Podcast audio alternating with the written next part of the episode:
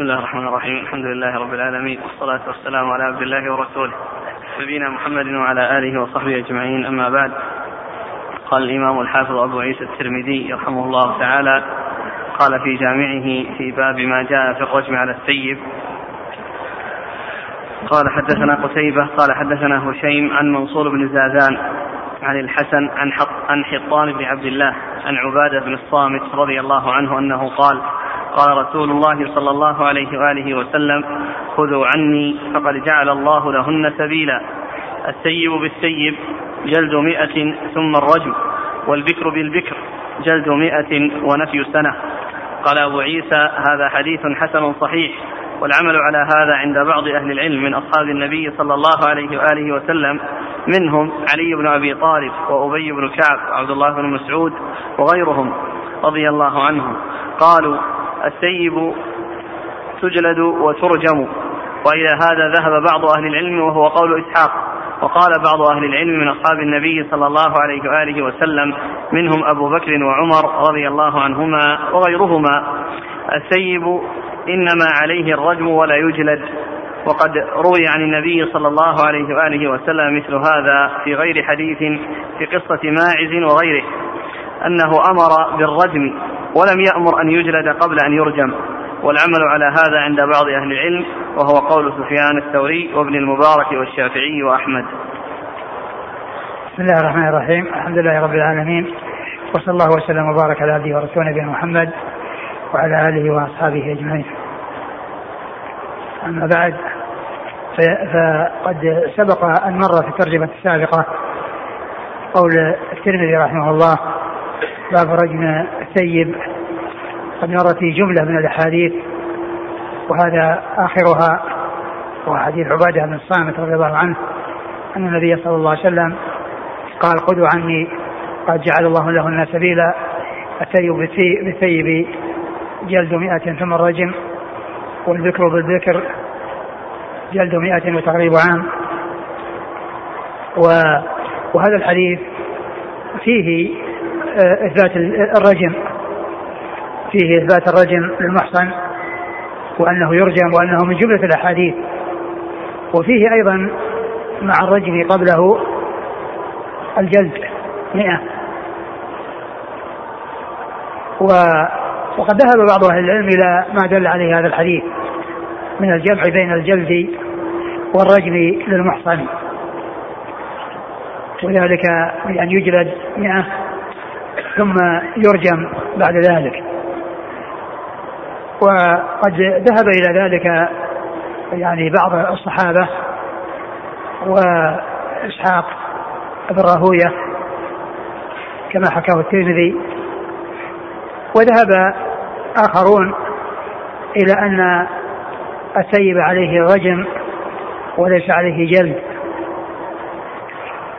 ومنهم أبو بكر وعمر وغيرهما من الصحابة، وقال به أيضا جماعة يعني من الفقهاء ذكرهم الترمذي رحمه الله. والذين قالوا بأنه يجمع بين الجلد والرجم استدلوا بهذا الحديث، وقالوا إن الجلد جاء بالقرآن للزاني والزانية، فيكون على كل من زنى الرجم الجلد، ويضاف إلى الرجم ويضاف إلى الجلد الرجم في حق المحصن، ويضاف إلى الجلد التغريب في حق الذكر. وبعض أهل العلم قال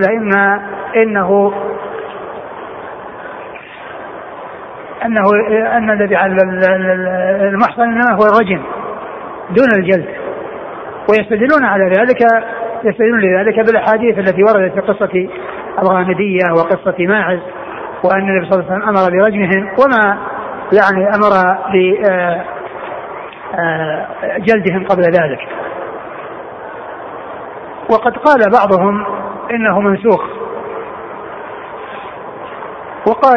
وقالوا الذين قالوا بالقول الآخر أن النسخ يحتاج إلى معرفة التاريخ، لكن في الحديث ما يشير إلى تقدم يعني هذا الحكم الذي هو الجمع بين الجلد والرجم، لأن الرسول صلى الله عليه وسلم ذكره لبيان السبيل الذي أشير إليه في الآية: فأمسكون في البيوت حتى يتوفاهن الموت أو يجعل الله لهن سبيلا.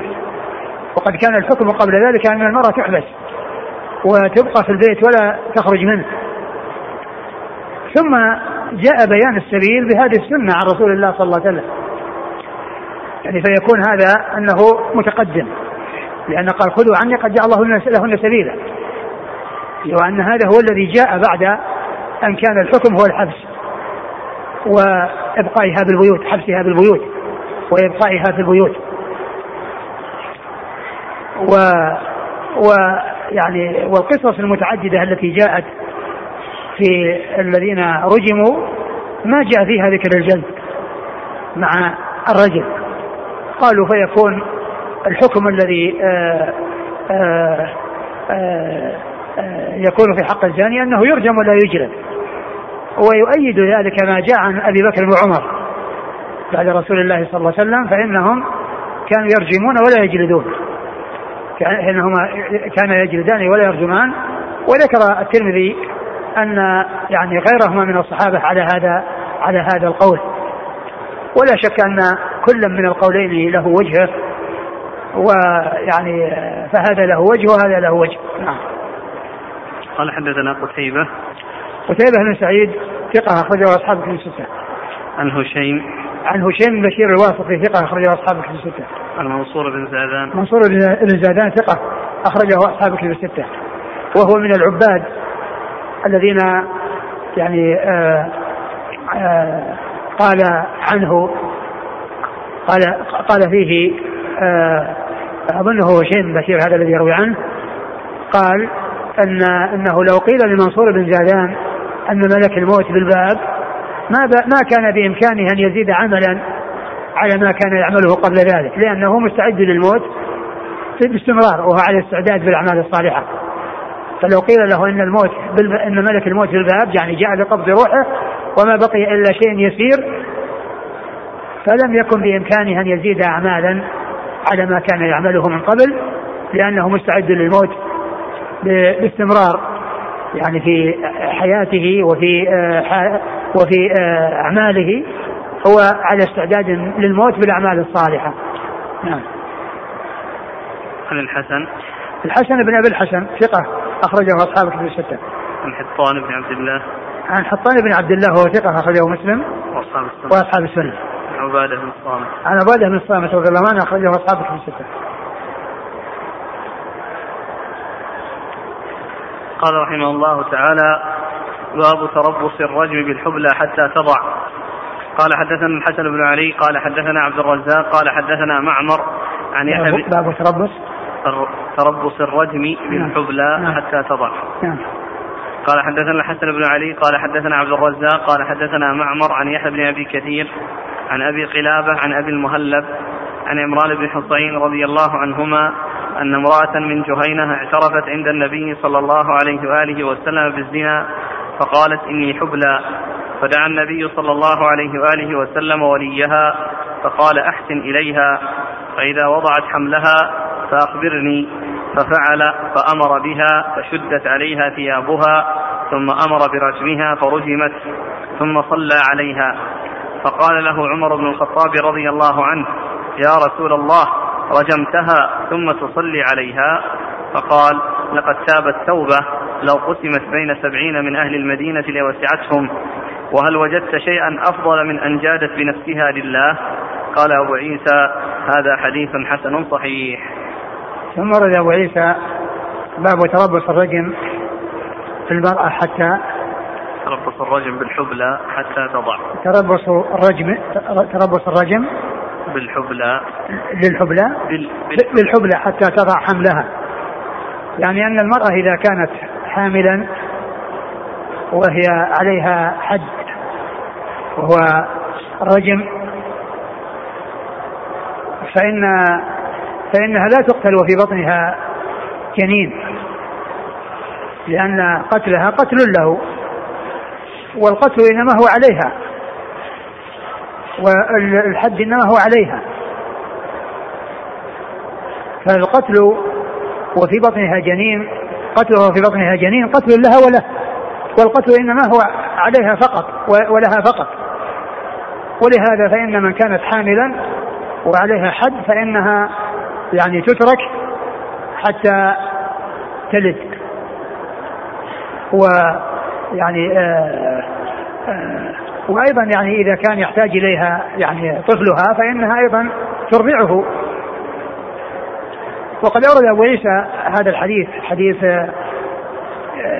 عمران بن حصين, نعم عمران بن حصين رضي الله تعالى عنه, أن قال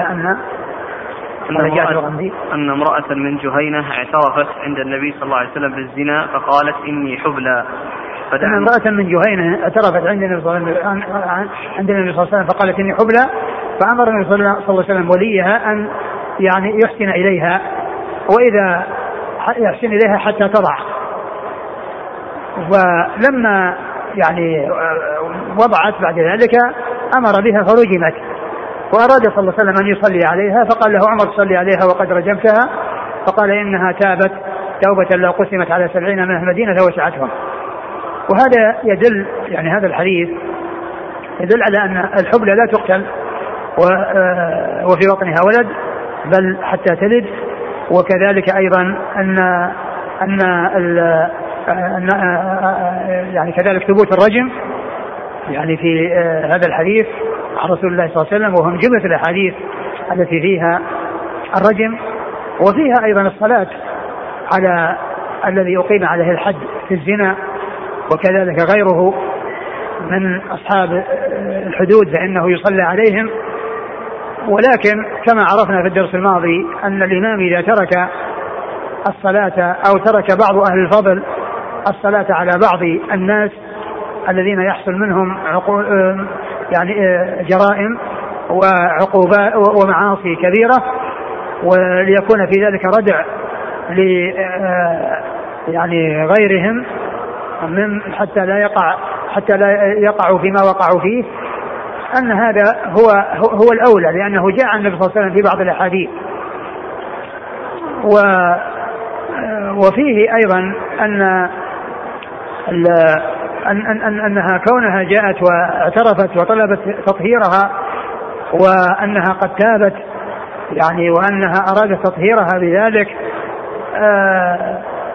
أخبر النبي صلى الله عليه وسلم أنها تابت توبة لو قسمت على 70 من المدينة وسعتهم, يعني لصدقها وأنها يعني صادقة في توبتها, وأنها لو قسمت على هذا العدد من أهل المدينة لوسعتهم.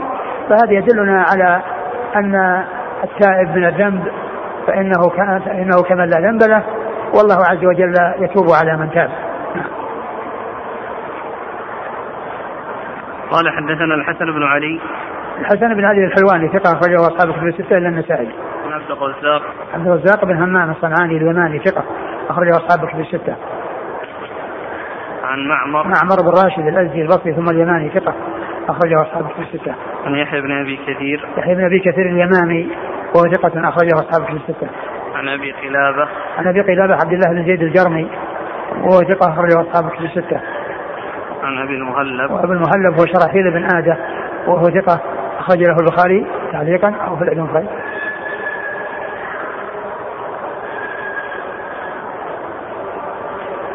قال المفرد ومسلم وأصحاب السنة. البخاري في المفرد ومسلم وأصحاب السنة. أبو المهلب. نعم. عن أبي المهلب. شفنا. مو شرحيلة بن عاجة. لا. ها؟ هذا عم أبي قلابة اسمه عمر وقيل عبد الرحمن عمر, لأن من هو ذاك شرحيل بن آدم اللي مر بنا قريبا شرحيل بن آدم, وهو في هذه الطبقة يروي عنه عبد الله بن زيد الجرمي.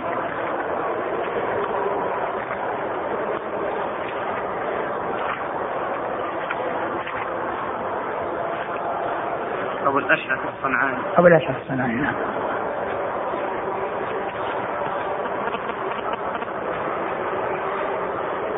عن عمران بن حصين أبو نجيد رضي الله عنه, أخرج له أصحاب الكتب الستة.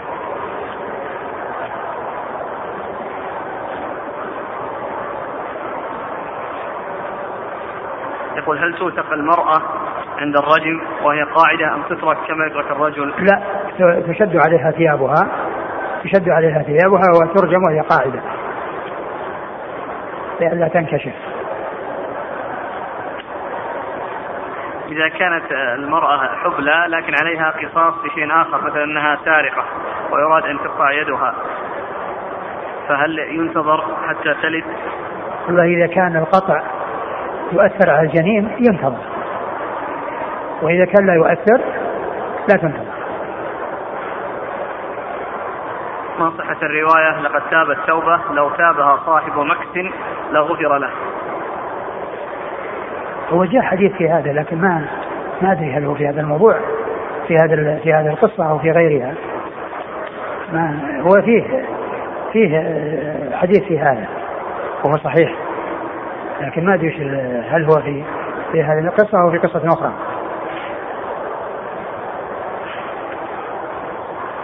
في الحديث أنه لم يجعلها النبي صلى الله عليه وسلم تقر 4 مرات، فهل في دلالة على من ترجيح مذهب من؟ هذا من جملة الأدلة التي فيها الرجم بدون إقرار كما هو قول بعض أهل العلم.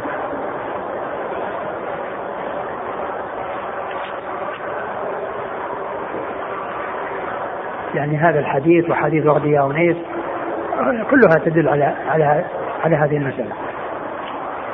يقول هل نقول بأن صلاة النبي صلى الله عليه وسلم على هذه المرأة إنما كان من باب الإكرام لها لصدق توبتها؟ كما هو معلوم الصلاة على الأموات فيها شفاعة لهم ودعاء لهم، وسواء كانوا تابوا أو لم يتوبوا، لأن من كان على معصية فإنه يصلى عليه تاب أو لم يتوب، وإذا كان تاب فالله تعالى يتوب على من تاب، ومن لم يتب فإن أمره إلى الله عز وجل، إن شاء عذبه إن شاء عفى عنه وإن شاء عذبه، ولكنه إذا عذبه في النار بسبب المعاصي فإنه لا يخلد فيها بل يخرج منها ويدخل الجنة. يقول أن امرأة من جهينة اعترفت، هل هي نفسها الغامدية؟ هي الغامدية. قوله اعترفت هل يدل على وجوب الاعتراف مع وجود الحمل أو وجود الحمل؟ نعم لازم، لأن الحمل قد يكون عن طريق الغصب، قد يكون عن طريق الإكراه، فلا تستحق فلا ترجم، ولكن هذا الحكم إنما هو باعترافها، الحكم عليها بالجلد الرجم إنما هو بسبب الاعتراف لا بمجرد الحمل. لو حملت امرأة وهي مكرهة أو اعتدي عليها واغتصبت فإنه لا يقام عليها حد. قال رحمه الله تعالى باب ما جاء في رجم أهل الكتاب. قال حدثنا إسحاق بن موسى الأنصاري قال حدثنا معن قال حدثنا مالك بن أنس عن نافع عن ابن عمر رضي الله عنهما أن رسول الله صلى الله عليه وآله وسلم رجم يهوديا ويهودية. قال أبو عيسى وفي الحديث قصة وهذا حديث حسن صحيح. ثم ورد أبو عيسى هذا الكلام باب رجم أهل الكتاب، وأهل الكتاب هم اليهود والنصارى، أهل الكتاب هم اليهود والنصارى، واليهود والنصارى إذا تحاكموا إلى حكام المسلمين فإنهم يحكم فيهم بشرع الله عز وجل الذي هو شريعة محمد صلى الله عليه وسلم، ولا يحكم عليهم بشرائع أخرى شريعتهم، وإنما يحكم عليهم بشريعة محمد صلى الله عليه وسلم.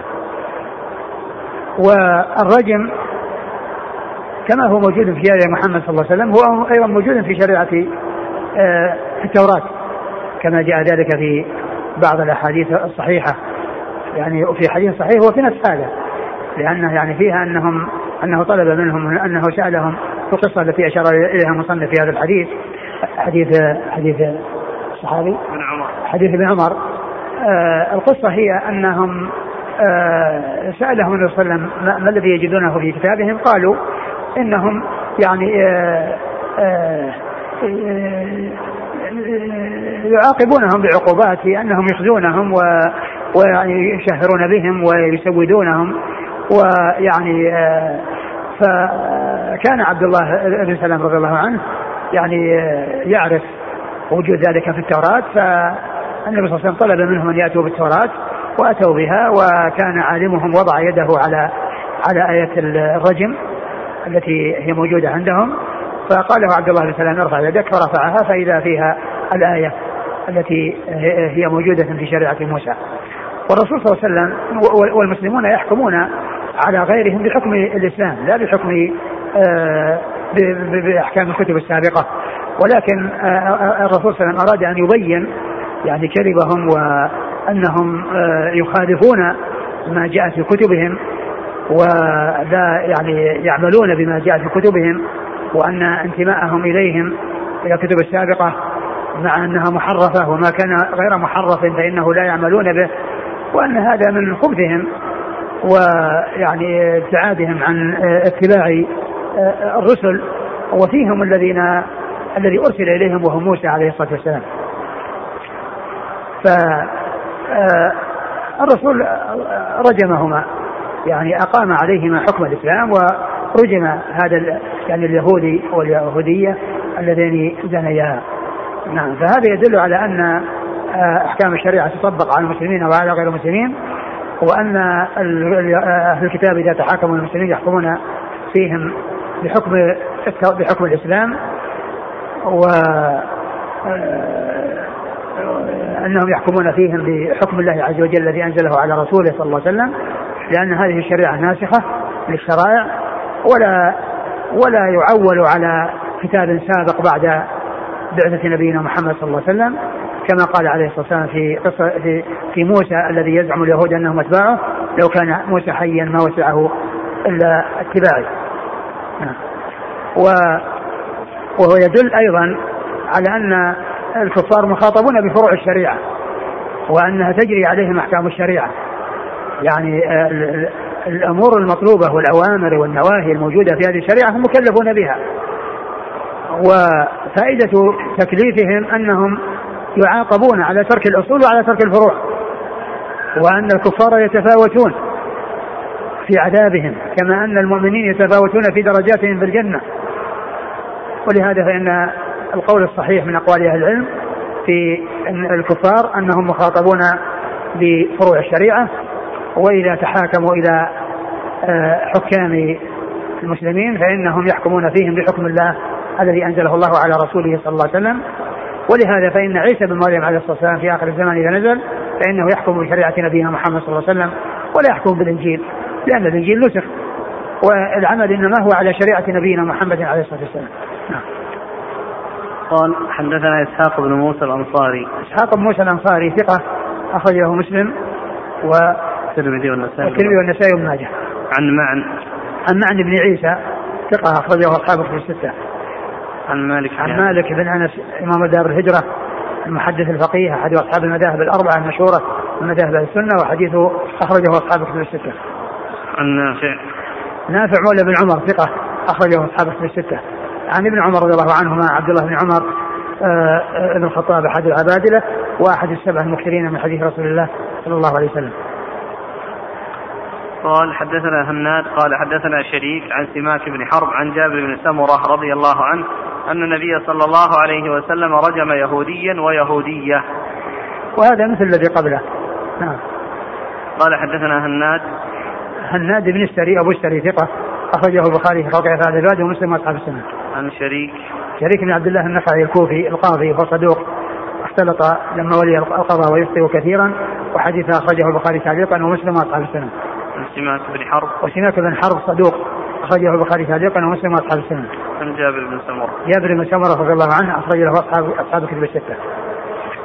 قال وفي الباب عن ابن عمر. نعم. والبراء بن عازب رضي الله عنهما، أخرج له أصحاب الكتب الستة. وجابر. نعم. وابن أبي أوفى عبد الله بن أبي أوفى أخرج له أصحاب الكتب الستة. عبد الله بن الحارث بن جزء. وعبد الله بن الحارث بن جزء أخرج له أبو داود والترمذي وابن ماجه. وابن عباس عبد الله بن عباس رضي الله عنهما، أحد العبادلة وأحد المكثرين من حديث رسول الله صلى الله عليه وسلم.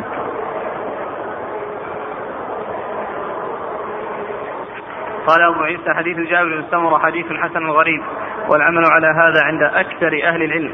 قالوا إذا اختصم أهل الكتاب وترافعوا إلى حكام المسلمين حكموا بينهم بالكتاب والسنة وبأحكام المسلمين, وهو قول أحمد وإسحاق.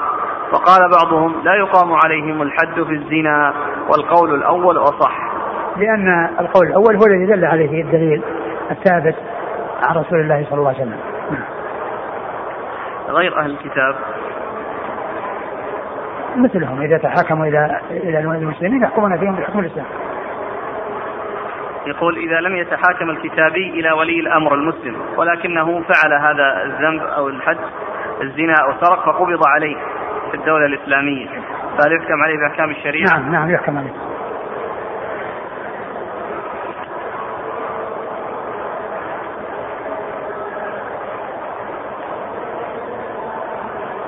يقول إذا كان صلى الله عليه وسلم أراد أن يرجمهم بشريعة الإسلام لماذا سألهم عما في الكتاب؟ أنا ذكرت أنه يبين يعني أن هذا الشيء الذي فعلوه والذي قالوه من أنهم يعني يفعلون يعني الذي يفعلونه في من يزني, وأنهم أن هذا من عند أنفسهم, وأن هذا باطل لم يأتي به كتاب, وأن الذي جاء في كتابهم أنما هو مثل الذي جاء في القرآن, وفي ذلك بيان يعني بعدهم عن اتباع أنبيائهم, وأنهم لا يعملون بما جاء بما عند أنبيائهم, ولعلهم إنما طلبوا هذا يعني لعلهم يظنون أن هناك شيء أخف مما عندهم الذي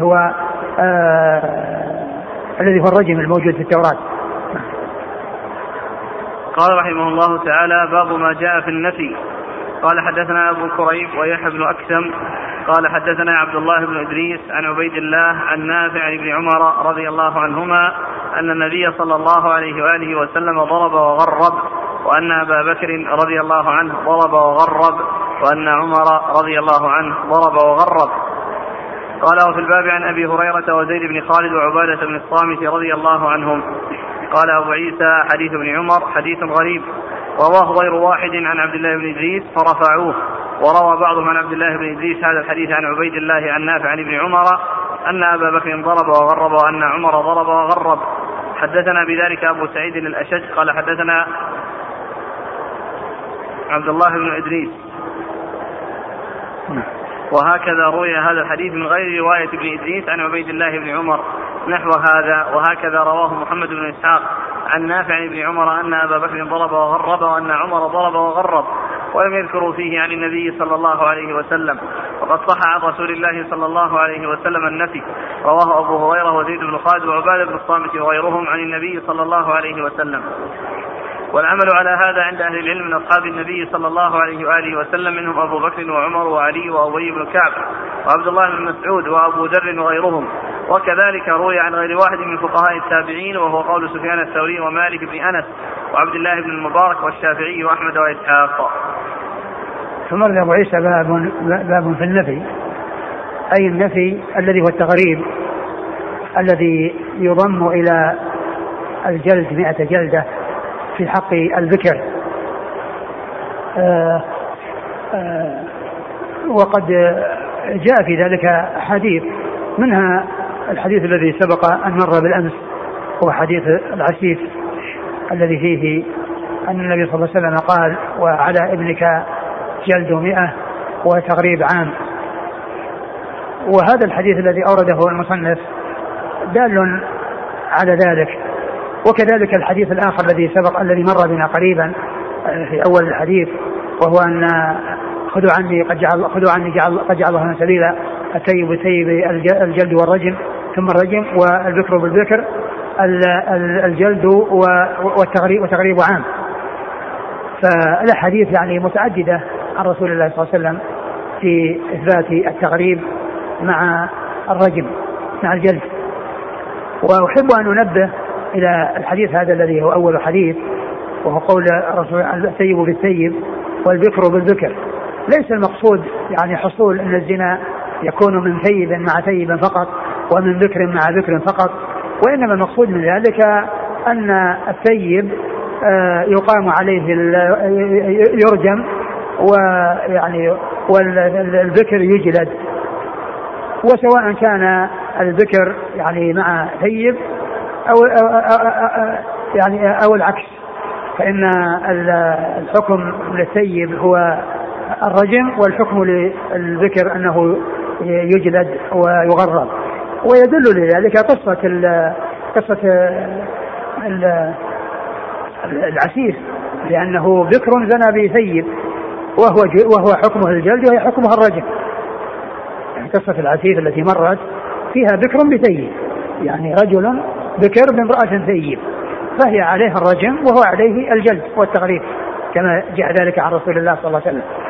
فإذا قول البكر بالبكر يعني والثيب بالثيب ليس معنى ذلك أن هذا الحكم مقصور على أن على بكر مع بكر وثيب مع ثيب, وإنما هذا الحكم للثيب سواء كان مع بكر أو ثيب, وهو للبكر أيضا سواء كان مع ثيب أو بكر.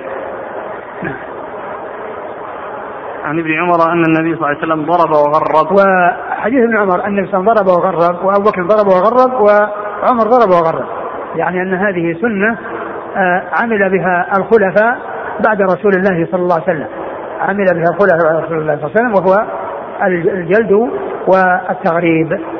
وبعض الروايات فيها أن ذلك أنه ليس فيه رفع للرسول صلى الله عليه وسلم, وإنما هو إلى إسناد التغريب الجلد والتغريب إلى أبي بكر وإلى عمر رضي الله عنهما. لكن هذا الحديث الذي ورد في هذا الباب من حيث رفعه هو موافق للأحاديث العديدة الدالة على الجمع بين الجلد والتغريب.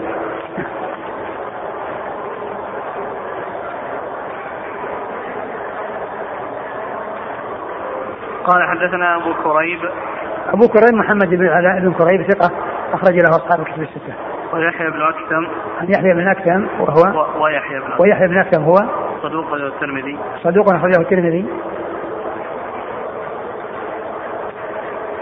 عن عبد الله بن إدريس العودي وهو ثقة أخرجه أصحاب الكتب الستة. عن عبيد الله عن نافع. عبيد الله هو ابن عمر العمري المصغر وهو ثقة أخرجه أصحاب الكتب الستة. عن نافع عن ابن عمر مر ذكرهما. قاله في الباب عن أبي هريرة وزيد بن خالد وعبادة بن الصامت. زيد بن خالد الجهني أخرجه أصحاب الكتب الستة, وعبادة بن الصامت مر ذكره قليلا.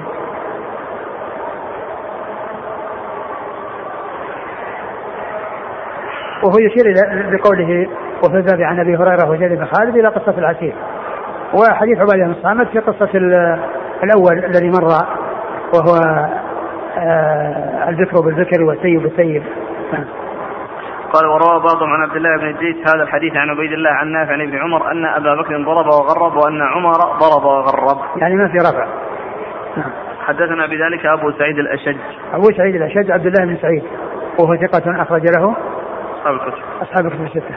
وهكذا رواه محمد بن إسحاق صدوق أخرجه البخاري تعليقا ومسلم وأصحاب السنة.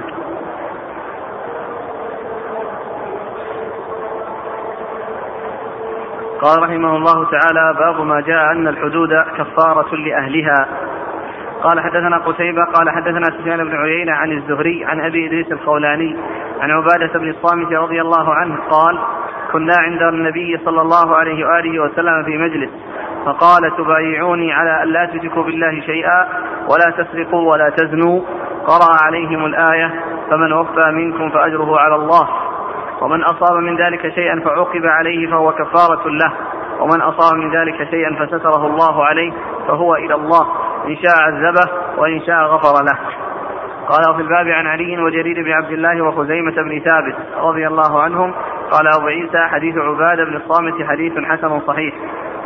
وقال الشافعي لم أسمع في هذا الباب أن الحدود تكون كفارة لأهلها شيئا أحسن من هذا الحديث.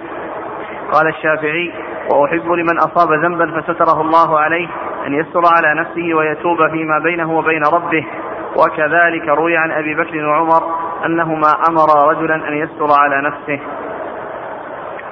ثم رد أبو عيسى هذا ترجم باب الحدود كفارة لأهلها. الحدود إذا أقيمت على من اقترف جرما له حد وأقيم عليه فإن هذا هو نصيبه من العذاب على هذا الذنب سواء تاب أو لم يتب, لأن هذه عقوبة مشروعة لهذا الفعل, فإذا عوقب فإنه يكون كفارة سواء تاب أو لم يتب, ولا يعاقب على هذا الذنب مرة ثانية في الآخرة, لأن التكفير حصل بإقامة الحد عليه. ومن المعلوم أن من تاب تاب الله عليه سواء حد أو لم يحد, أن من تاب يتوب الله عليه سواء كان حد أو لم يحد, ولكن يعني من حد ولم يحصل منه توبة بل هو يعني مصر على ذلك الذنب أو يعني متعلق بذلك الذنب فإن إقامة الحد تكون كفارة له. وقد أورد أبو عيسى حديث عبادة بن الصامت رضي الله عنه أن الإنسان قال تبايعوني على لا شرك كل شيء ولا تسرقوا ولا تزنوا, ثم تلا الآية ثم قال فمن أصاب شيئا من ذلك هو كفارة له. من أصاب من ذلك شيئا فعوقب عليه, فمن أصاب شيئا من ذلك فعوقب عليه كان كفارة له. ومن ستره الله عز وجل فأمره إلى الله عز وجل, إن شاء عفى عنه وإن شاء عذبه. فقول النبي صلى الله عليه وسلم من أصاب من هذا الحدود شيئا فعوقب عليه كان كفارة له, هذا يدل على أن الحدود كفارات, وأن الذنب الذي ارتكب وعوقب عليه بهذه العقوبة المقدرة شرعا فإنه يكون كفارة له, كأنه لم يذنب, كأنه ما حصل منه الذنب, لأن هذه العقوبة قضت على ذلك الذنب ويعني أنهت ذلك الذنب, فلم يعني فلا يعاقب الإنسان, فلا يعاقب عليه مرة أخرى, لأن النبي صلى الله عليه وسلم ذكر أن من أقيم عليه الحد فهو كفارة له, ومن ستره الله فلم يقم عليه الحد فأمره إلى الله عز وجل, أمره عز وجل إن شاء عذبه وإن شاء عفاه, لكنه إن تاب وقبل الله توبته فإنه لا يدخل تحت المشيئة كونه يعذب أو لا يعذب, وإنما الذي يعذب هو الذي ما حصلت من التوبة. أما من تاب وقبل الله توبته وتاب الله عليه فإنه لا يعذب. فالحديث يدل على ما ترجم له المصنف من الحدود كفارات لأهلها, وهذا هو مذهب أهل السنة والجماعة أن الحدود كفارات, وهي أيضا زواجر, يعني يقولون الحدود زواجر وجوابر, زواجر جوابر, جوابر اللي هي كفارة تجبر النقص, وزواجر تزجر الإنسان إذا كان عوقب بجلد أو بقطع أنه لا يعود, وكذلك أيضا غيره إذا رأى حده وعقوبته فإنه يعني ينزجر ويبتعد أن يقع حتى لا يعامل هذه المعاملة. ولهذا فإن أهل السنة والجماعة عندهم الحدود جوابر زواجر, وأما الخوارج فإنهم يقولون هي زواجر وليست جوابر, هي جوابر وليست يعني جوابر, إلا إذا حصلت التوبة فإن التوبة تجب ما قبلها, ولكن كونه يجبر هذا النقص ليس كذلك, بل عندهم أن الذنب كفر, ومن تاب من الكفر فإن الله تعالى يتوب عليه. ومن المعلوم أن قولهم في تكفير أصحاب الكبيرة هذا قول باطل, لأنهم عولوا على أحاديث نصوص الوعيد وأهملوا نصوص الوعد, وأهل السنة والجماعة أعملوا نصوص الوعيد ونصوص الوعد, فاعتبروا مرتكب الكبيرة مؤمن ناقص الإيمان فلم يعطوه كمال الإيمان ولم يسلبوه أصل الإيمان, بل جعلوه مؤمن ناقص الإيمان, مؤمن بإيمانه فاسق بكبيرته, يحب على ما عنده من الإيمان ويبغض على ما عنده من الفسوق والعصيان. وكما ذكرت عند أهل السنة الحدود جوابر وزواجر, ولهذا فإن مثل هذا يعني إذا سئل عنه هل الحدود جوابر أو زواجر, الجواب هو مجموع الاثنين وليس واحدا منهما, الجواب هو شيء ثالث غير الاثنين المسؤول عنهما هل هي كذا أو كذا, بل هي كذا وكذا, لأن الجواب ليس واحدا من الاثنين المسؤول عنهما وإنما هو ثالث فيه الجمع بينهما. ويشبه هذا ومثله المسألة التي يقولون هل الإنسان مخير أو مسير، فلا يقال أنه مخير فقط ولا يقال أنه مسير فقط، وإنما يقال مخير مسير، مخير باعتبار مسير باعتبار.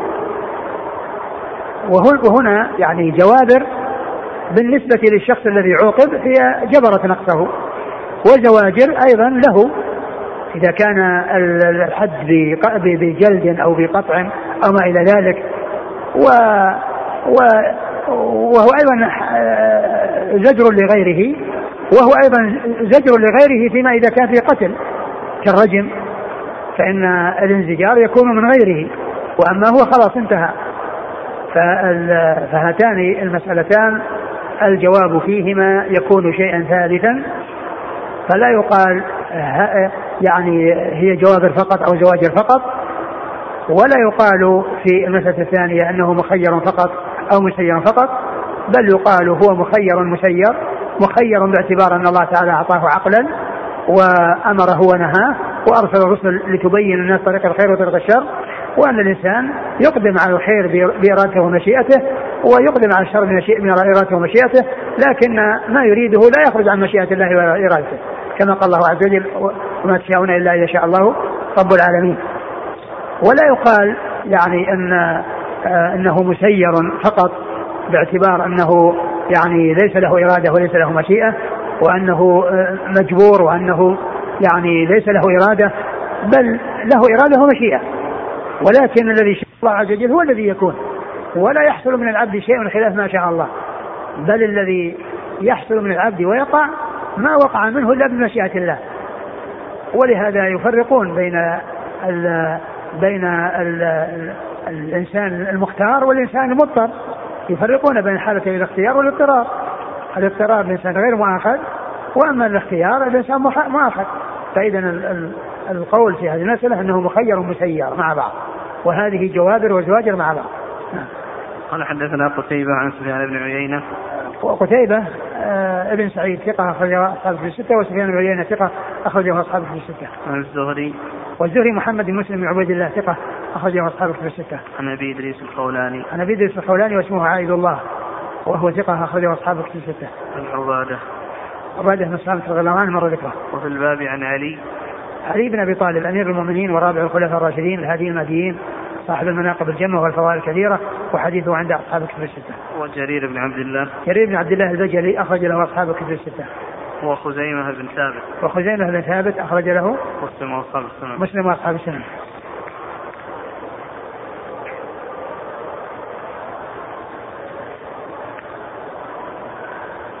قال رحمه الله تعالى: باب ما جاء في إقامة الحد على الإماء.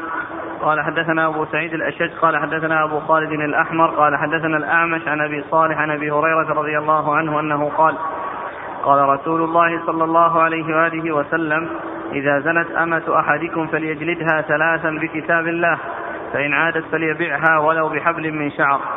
قال: وفي الباب عن علي وأبي هريرة وزيد بن خالد والشبل عن عبد الله بن مالك الأوسي رضي الله عنهم. قال أبو عيسى: حديث أبي هريرة حديث حسن صحيح، وقد روي عنه من غير وجه، والعمل على هذا عند بعض أهل العلم من أصحاب النبي صلى الله عليه وآله وسلم وغيرهم. رأوا أن يقيم الرجل الحد على مملوكه دون السلطان، وهو قول أحمد وإسحاق.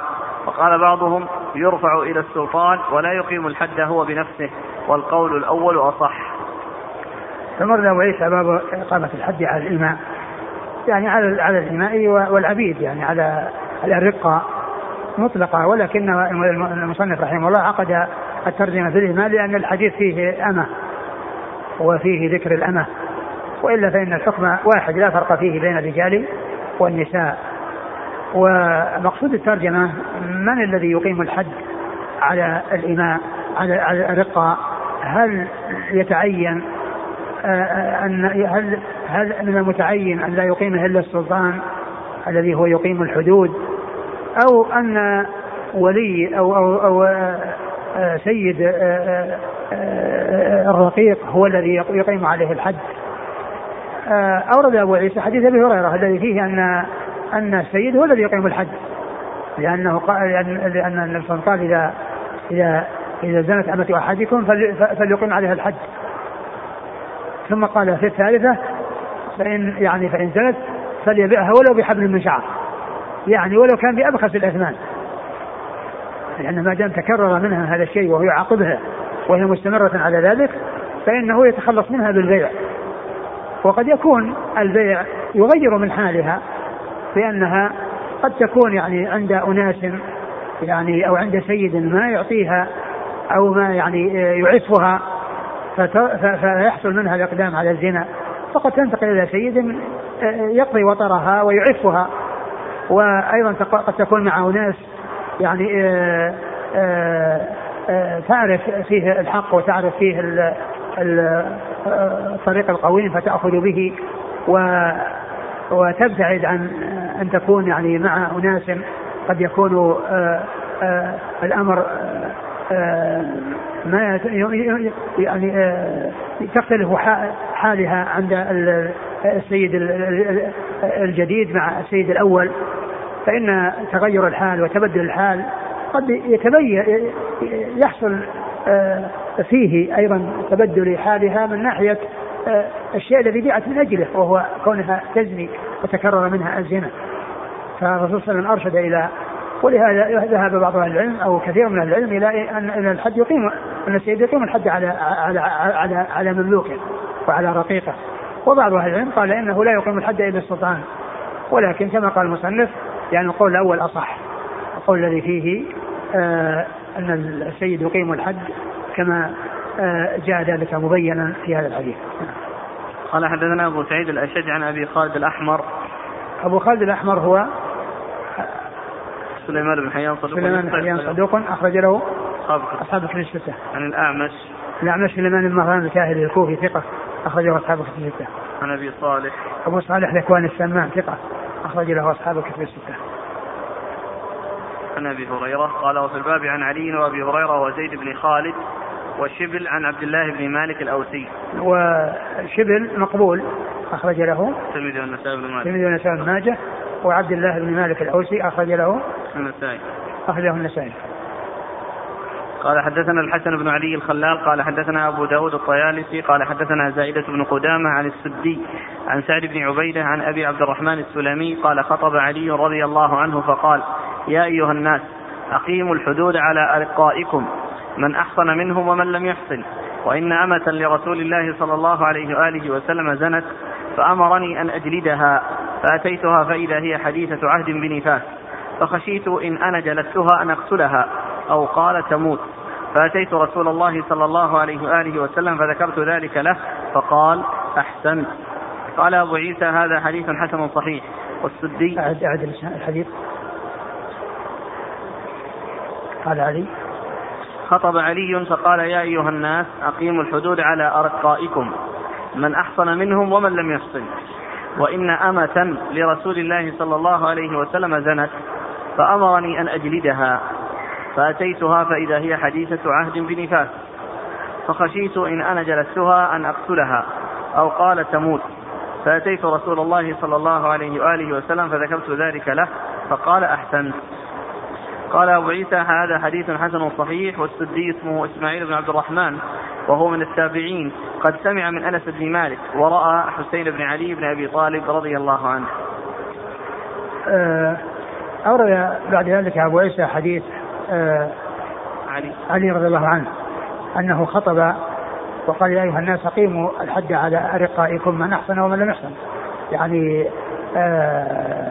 سواء كانوا متزوجين أو غير متزوجين، سواء كانوا يعني سواء كان العبد والأمة يعني واحد منهم ثيبا أو بكرا، إذا وجد الزنا فإنه يقام الحد. ومن علوم الحد هو جلد فقط، لأن ما لرجم، لا رجم للعبيد، لأن الرقة على النصف والرجم لا يتنصف، فإذا الذي يتنصف هو الجلد، الجلد هو الذي يتنصف وهو الذي يعامل به الرقاء. فالمحصن وغير محصن كلهم يعني حكمهم الجلد، وعلى النصف أنهم يجلدون 50 جلدة، يجلدون 50 جلدة. قال من أحسن ومن لم يحسن ايش بعده؟ وإن أمة لرسول الله صلى الله عليه وسلم زنت فأمر الرسول بجلدها فكانت حديثة عهد بنفاس، فخشيت إن جلدتها أن تموت أن أقتلها فتركتها، وأخبرت النبي صلى الله عليه وسلم بذلك فقال أحسنت، يعني أنه كان تركها لئلا يؤدي جلدها إلى موتها، لأن عقوبتها ليست الموت وإنما عقوبة هي الجلد، وإذا كان الجلد يعني يؤدي إلى يعني قتلها وإلى موتها، يعني مثل أن يكون مريضا، يعني الشخص إذا كان مريضا ويقام عليه الجلد وذلك يعني يؤدي إلى موته فإنه لا يعاقب حتى يشفى من المرض الذي هو فيه، والذي إذا أقيم عليه الحد فإنه يؤدي إلى موته ولا يستحق الموت وإنما يستحق الجلد فقط. فالحديث يدل على أن المحصن وغير المحصن أنهم كلهم يقام عليهم الحد، والحد هو كما عرفنا. والحديث يعني ليس فيه الدلالة على الترجمة من ناحية إقامة الولي، لأن الرسول صلى الله عليه وسلم هو إمام المسلمين وهي أمة له، وقد وكل عليا أن يقوم في جلدها، ولكن الدليل الواضح في هذا الحديث الأول الذي فيه يعني إذا زانت أمة أحدكم، فإن هذا خطاب للأمة وأن الواحد يقيم الحد.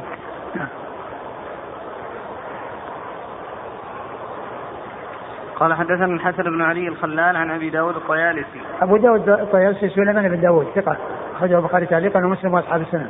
عن زائدة بن قدامة. زائدة بن قدامة ثقة، أخرجه أصحاب الكتب الستة. السدي. السدي هو إسماعيل بن عبد الرحمن وهو صدوق يهم، أخرج له مسلم وأصحاب السنة. عن سعد بن عبيدة ثقة، أخرجه أصحاب الكتب الستة. عن أبي عبد الرحمن السلمي ثقة، أخرجه أصحاب الكتب الستة. عن علي رضي الله عنه مرة ذكره. وفيه أيضا يعني الحديث يدل على بيان الأحكام الشرعية على المنابر وفي الخطب، لأن علي رضي الله عنه خطب الناس وقال هذه المقالة، وكان الصحابة رضي الله عنهم وأرضاهم يخطبون يعني بذلك، مثل ما فعل عمر رضي الله عنه حيث علم الناس التشهد، علمه على المنبر وهو يخطب الناس يعلمه التشهد، تحيات الله والصلوات والطيبات إلى آخره. ففيه بيان الأحكام الشرعية في الخطب على المنابر، وهذا هو الذي كان يفعله رسول الله صلى الله عليه وسلم ويفعله أصحابه من بعده. يقول كذلك السيد يقيم الحد مثلا لو كان الرقيق سرق أو قذف فيقطع اليد ويجلد القذف، أو قتل إنسانا.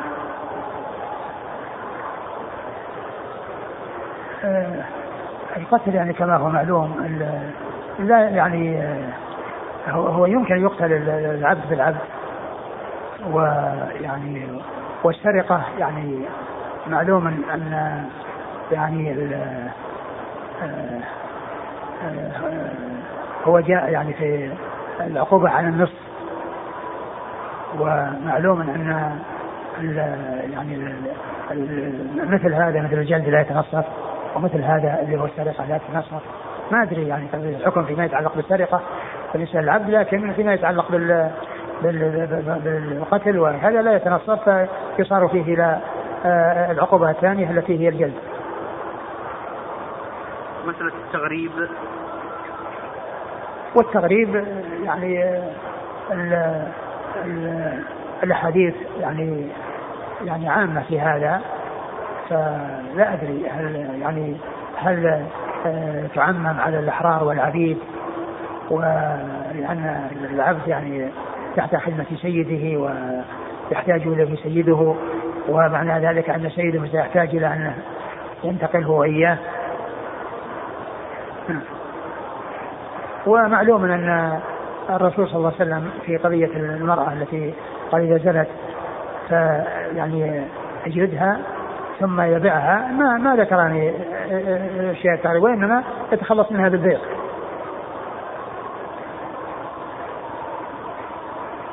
قال رحمه الله تعالى: باب ما جاء في حديث وإذا كان يعني يتنصف، إذا كان التغريب هو يتنصف عن النصف يعني ما يكون سنة، لكن ما أدري هل الإمام والعبيد يغربون ويكون يعني يكون نصف طبعا.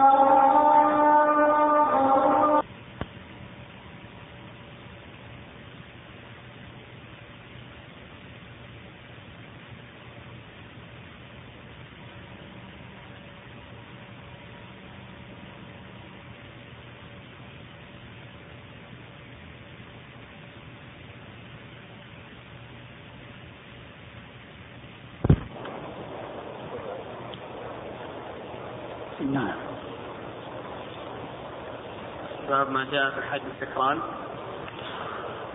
والله تعالى على ما صلى الله وسلم وبارك على عبده ورسوله محمد وعلى آله وصحبه أجمعين. جزاكم الله خيرا وبارك الله فيكم ونفعنا الله بما سمعنا وغفر الله لنا ولكم وللمسلمين أجمعين. الحديث الأخير حديث علي ذكرتم أنه لا وجه له الترجمة والأوراق كثيرة.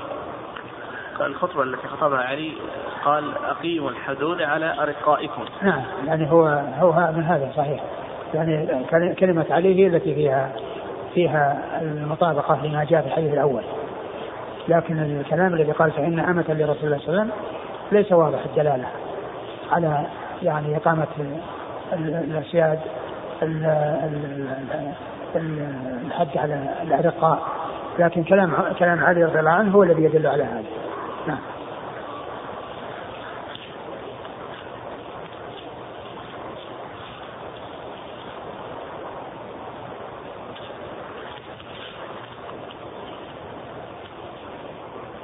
يقول في حديث علي أنه جلد ثم رجم وذلك في خلافته، ألا يدل هذا على أنه محكم ولم ينسخ؟ ولذلك قال رضي الله عنه جلدتها بكتاب الله ورجمتها بسنة رسول الله صلى الله عليه وسلم.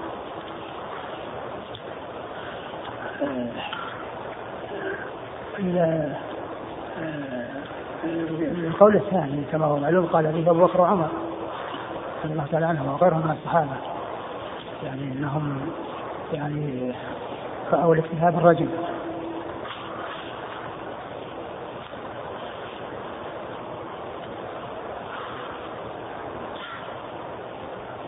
في حديث الجهنية اللي ذكرنا الرواية يسأل عن معناها لو تابها صاحب مكس، وإيش معناها؟ يعني مكس هو اللي يأخذ من الناس يعني أموالهم يعني يعترض الطريق ويأخذ يعني أموالهم، هذا يسمى المكوس، هي مثل الضرائب. يقول ما صحة ما يفعل في هذا العصر من أن إذا حبلت المرأة من الزنا ووضعت فإنهم يزوجونها بمن حصل منه الزنا ويعقدون عليه. أما الزواج في حال حملها فإن ذلك لا يجوز، والولد لا يجوز نسبته إليه، ولو حصل العقد يعني بعد أن حصل الحمل فإن العقد يعني غير صحيح، ولا يعني والحمل الذي حصل من سفاح وليس من نكاح فلا ينسب الولد إليه بحال من الأحوال، لا ينسب الولد إليه بحال من الأحوال، لأن هذا حصل من سفاح. أما كون الزاني يتزوج الزانية يعني فيما بعد ويعقد يعني عليها لا بأس بذلك.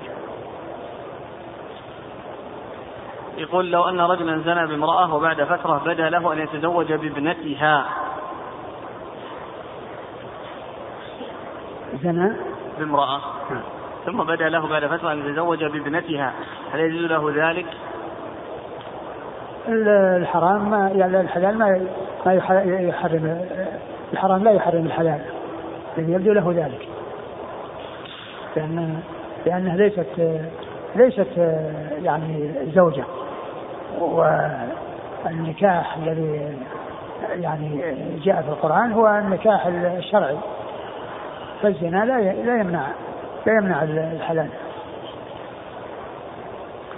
هل يحاكم أهل الكتاب بشيء يعتقدون حلة مثل الخمر؟ إذا ترافعوا إلى مسلمين فإنهم يحكمون فيهم بحكم الإسلام ولو كانوا يعتقدون حلة، لأن هذه الشريعة نسخت الشرائع السابقة، والحكم إنما هو في هذه الشريعة. هل يجوز لشخص غير السيد أن يخلو بالأمة؟ خلوة محرمة بالإمام؟ لا يخلو رجل من امرأة إلا وكان الشيطان يتبعه سواء كانت حرة أو أمة. يقول فهم من حديث علي رضي الله عنه أنه خلى بهذه الأمة التي أراد أن يقيم عليها الحديث. ما في دليل يدل على هذا. ما في شيء يدل على أنه خلى بها. السؤال الثاني يقول الأمة أليس لها حكم الزوجة؟ فإذا كان كذلك فكيف يجمع بين هذا وأن زوجات الأنبياء لا يكن زانيات؟ الأمة أليس لها حكم الزوجة؟ الأمة ليس لها حكم الزوجة وشوف من أين يعني الأمة يعني غير الزوجة. الزوجة لها قسم ولها أحكام تخصها، وأما هذه تباع وتشترى وتستخدم ويعني تختلف عن الزوجة. ليس للأمة حكم الزوجة. وبعدين إيش بالنسبة للأنبياء؟ إيش يقول فكيف يجمع بين هذا وبين أن زوجات الأنبياء لا يكن زانيات؟